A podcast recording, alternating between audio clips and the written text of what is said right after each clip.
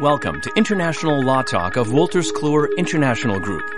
During a series of podcasts, we'll bring you insightful analysis, commentary, and discussion from thought leaders and experts on current topics in the field of international arbitration, IP law, international tax law, competition law, and other international legal fields. Hello, my name is Crina Baltag and I'm the editor of Kluwer Arbitration blog and senior lecturer in international arbitration at Stockholm University. For today's podcast, I invited Professor Patricia Shaughnessy from Stockholm University.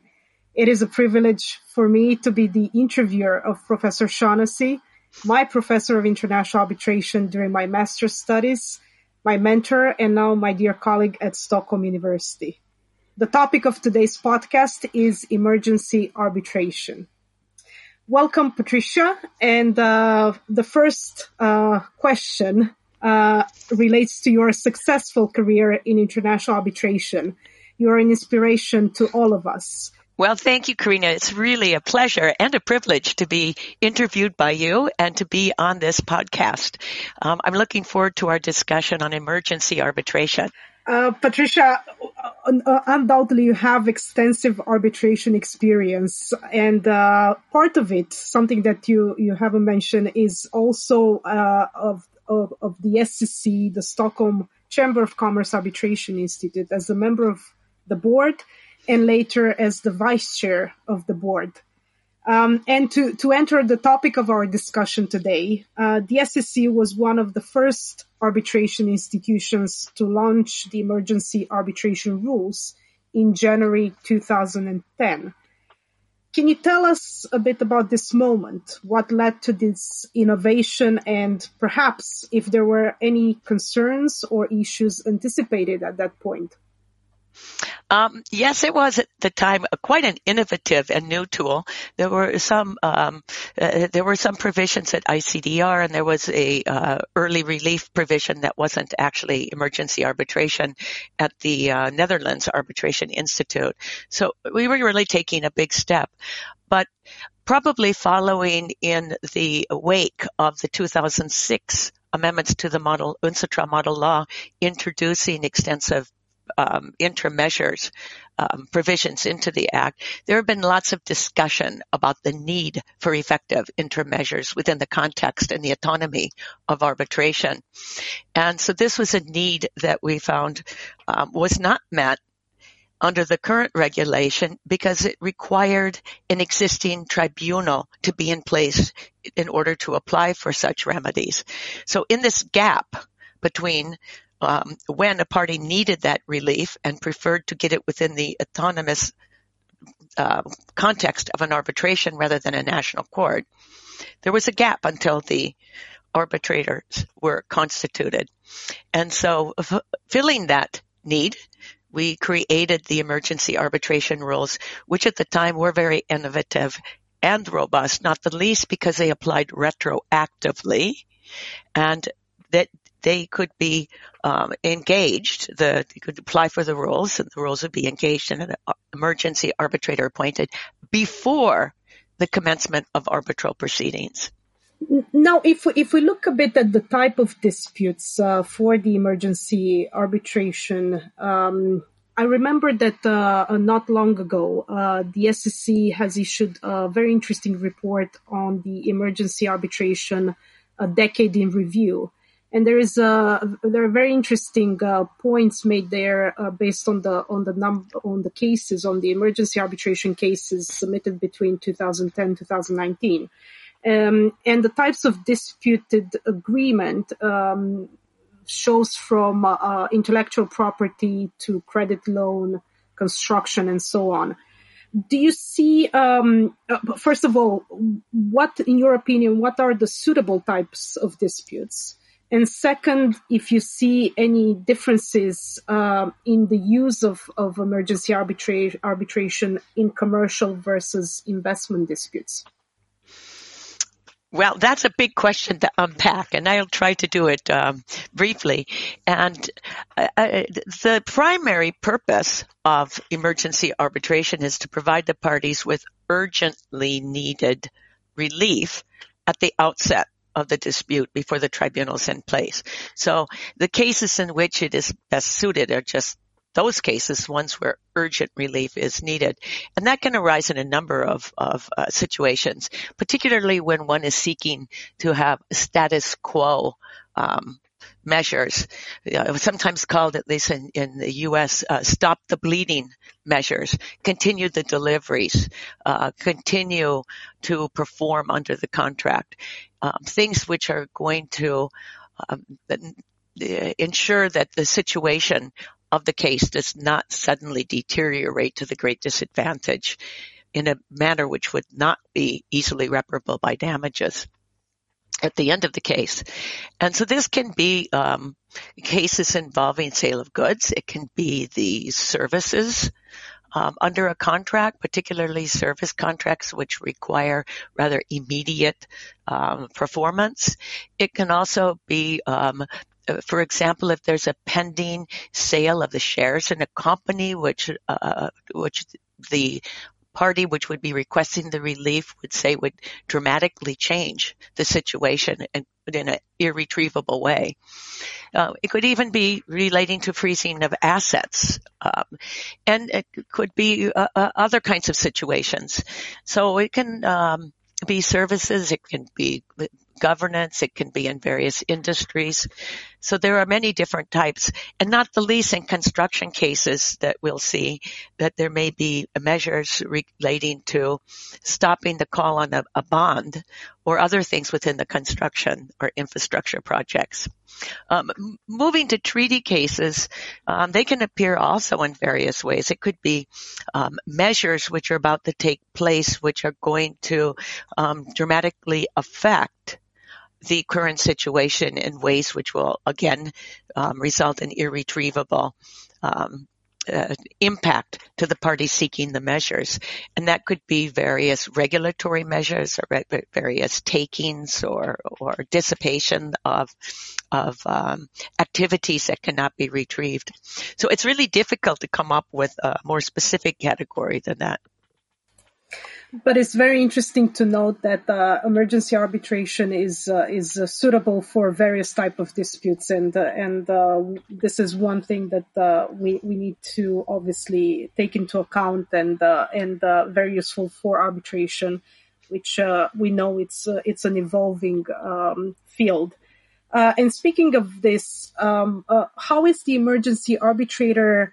Interactive, interacting with other pre-arbitral procedures with like cooling off periods or mediation. Because here as well, we, we see a development in, let's say, appropriate dispute settlement for the dispute. So one expects that there is quite an interaction between various type of types of dispute settlement mechanisms. Where is the emergency arbitration uh, sitting in within this range of uh, of uh, mechanisms? Well, I would say at, in the early stages, this was something that um, uh, had people a little uh, concerned about how one would deal with cooling off periods and and with uh, mediation obligations and other such things in the context of emergency arbitration. And uh, indeed, uh, the first ICC case um, fell into that category. And in that treaty case, it there was a cooling off period, and that uh, uh, arbitration emergency arbitration award made its way for enforcement in Ukraine, and and uh, people can follow that. It's been written about in the Kluwer blog and such, the JKX case. You can see how the courts dealt with the issue of the cooling off period. So I would venture to say that this can remain an issue, but just as these gateway issues in regular arbitration are starting to evolve into a modern trend. We see the recent Sierra Leone case from the UK High Court. We see a recent CNDC case, I think it's called from Hong Kong in May, where these kind of gateway issues are seen as admissibility rather than jurisdictional preventing jurisdiction. And those will probably be influencing how we deal with gateway issues in emergency arbitration as well. And one can certainly make the argument that by putting in uh, measures that are designed to prevent the rapid deterioration of the situation, that it actually will carve out space for the parties to be able to engage in cooling off negotiations, mediation, etc. You're referring earlier to the need of an urgent relief, um, and probably we think that this would be the gateway criteria.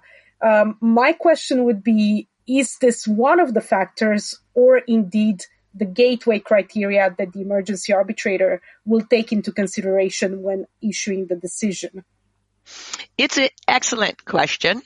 Um, definitely, an interim measure by its nature indicates that there's some need for some measure now rather than waiting to to receive relief later.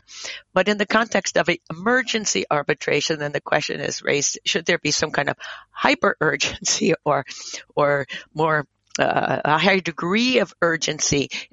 Or to put more simply, is there a reason why you can't wait until the regular tribunal is constituted, that you must get this now.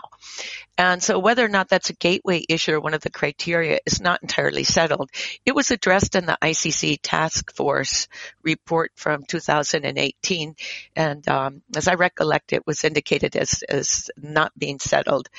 I think that we probably are starting to see some evolution of practice where we can start to see trends, but it's still a bit early to identify trends under all rules and, and across the globe in this area because, um, for one, these cases are not readily observed because of confidentiality and because of the nature of the decision doesn't necessarily make it to courts very frequently, um, allowing for review.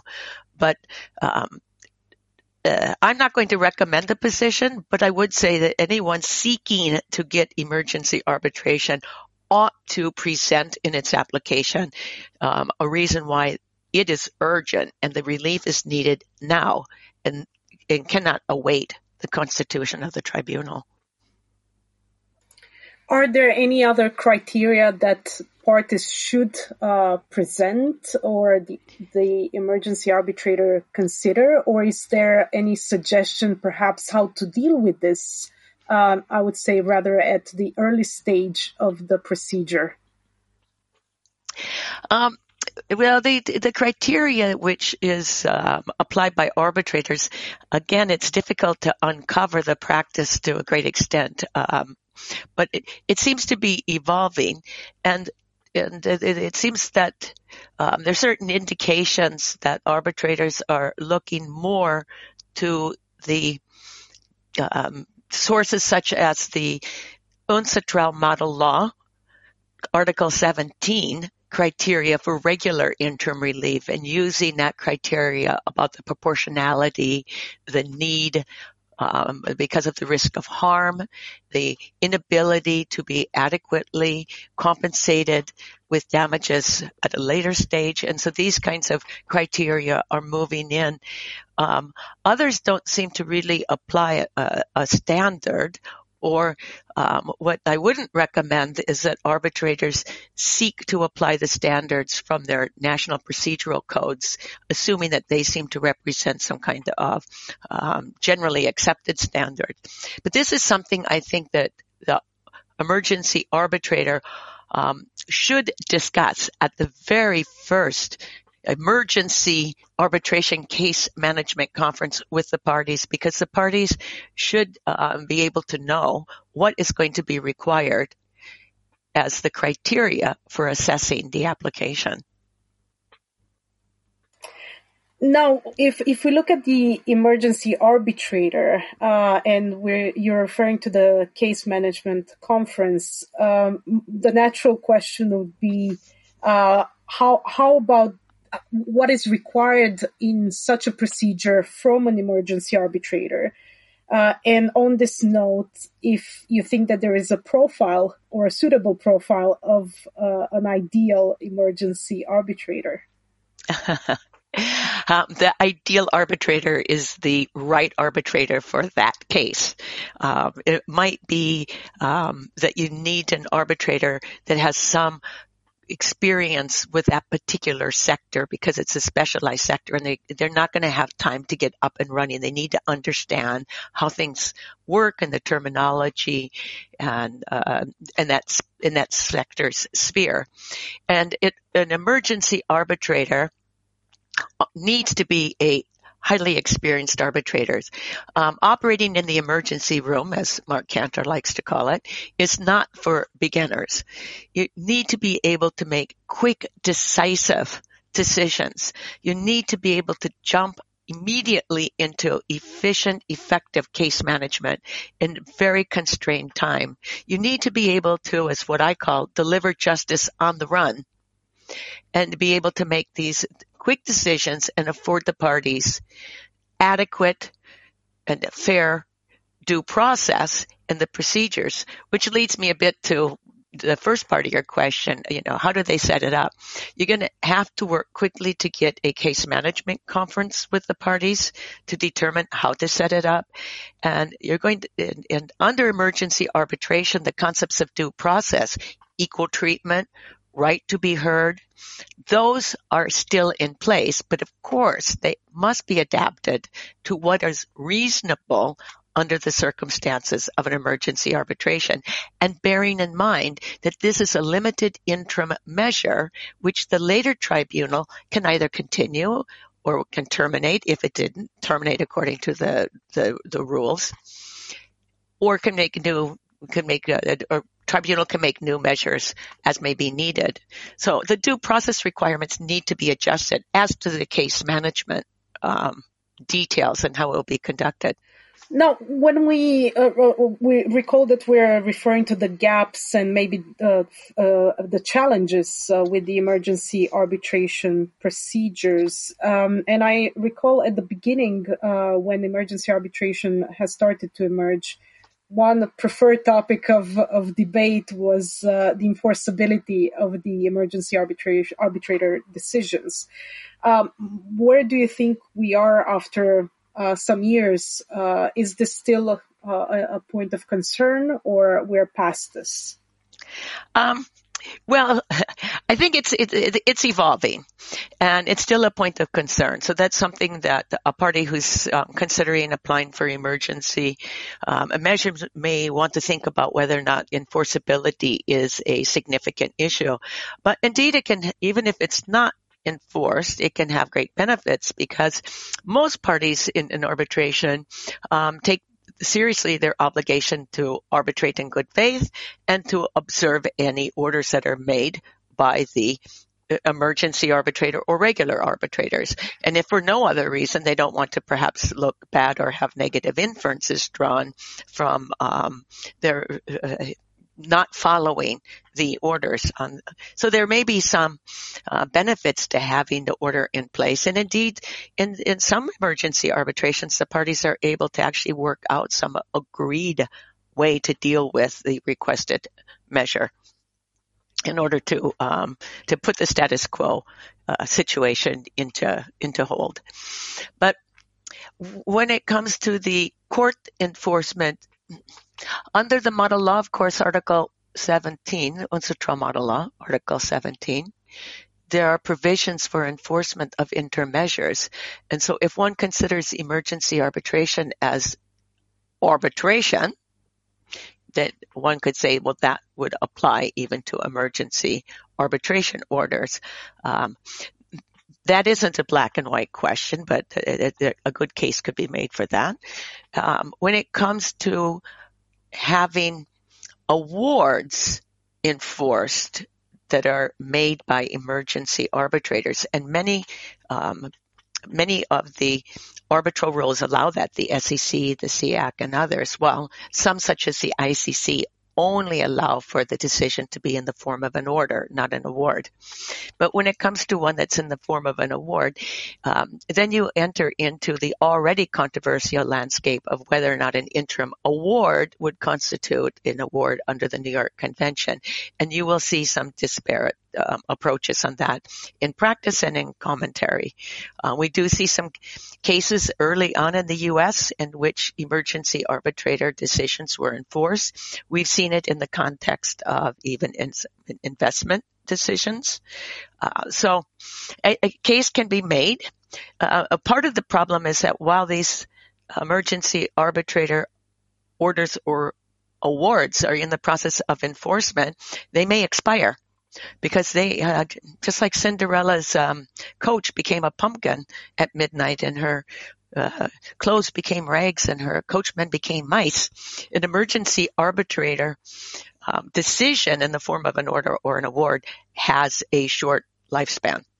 Going back uh, to how emergency arbitration, uh, I would say, as a as a as a tool, maybe interacts with the other types of uh, of uh, arbitrations, and in particular with expedited arbitration. We, we referred a little to, to this earlier in the podcast, but specifically uh, because we, we are uh, probably going to see another podcast on, on the topic of uh, expedited arbitration. How do you see the emergency arbitration working together or not with expedited arbitration? Um, is it suited? Uh, do, do, you think that the case is uh, already showing an increase of, of, of the use of um, uh, emergency arbitration in the context of expedited arbitration, remembering that both are probably the fastest uh, arbitrations uh, that we have? Well, I'm glad you bring that up because um, I'm surprised how many um, uh, users confuse expedited arbitration with emergency arbitration or lump them together into one classification of fast track arbitration. And indeed, emergency arbitration is a form of interim relief, a provisional remedy that is obtained prior to the dispute actually being adjudicated in the arbitration. Patricia, I think we're at the end of the podcast, but uh, time time flies when when uh, when talking to you, and uh, it is always a great pleasure to do so. Uh, we do have a final question, and something that we ask uh, all our interviewees: uh, the the the challenging question. the crystal ball should be on the table now. Uh, what, according to you, will be the future of arbitration in the next five, ten years? And I would add specifically uh, with uh, with respect to emergency arbitrator pr- proceedings, if you see any changes coming in this area. Well, starting with the latter, I would say that emergency arbitration, it entered the scene about 10 years ago. And since as a, as an innovative, um, Nobody was quite sure what this new tool was, and it has really grown in, in use, and I think it is going to continue to be growing in use, being integrated into the toolbox of dispute resolution mechanisms and becoming more accepted by um, the arbitration community and by courts that may be facing um, enforcement of the decisions. So I think that we will see it um, alive and well and used more. It's already integrated into almost every set of rules. Thank you very much, uh, Patricia Shaughnessy, uh, with this uh, uh very uh, wise words at the end of the podcast, and uh, hopefully with a bright future ahead of us for arbitration.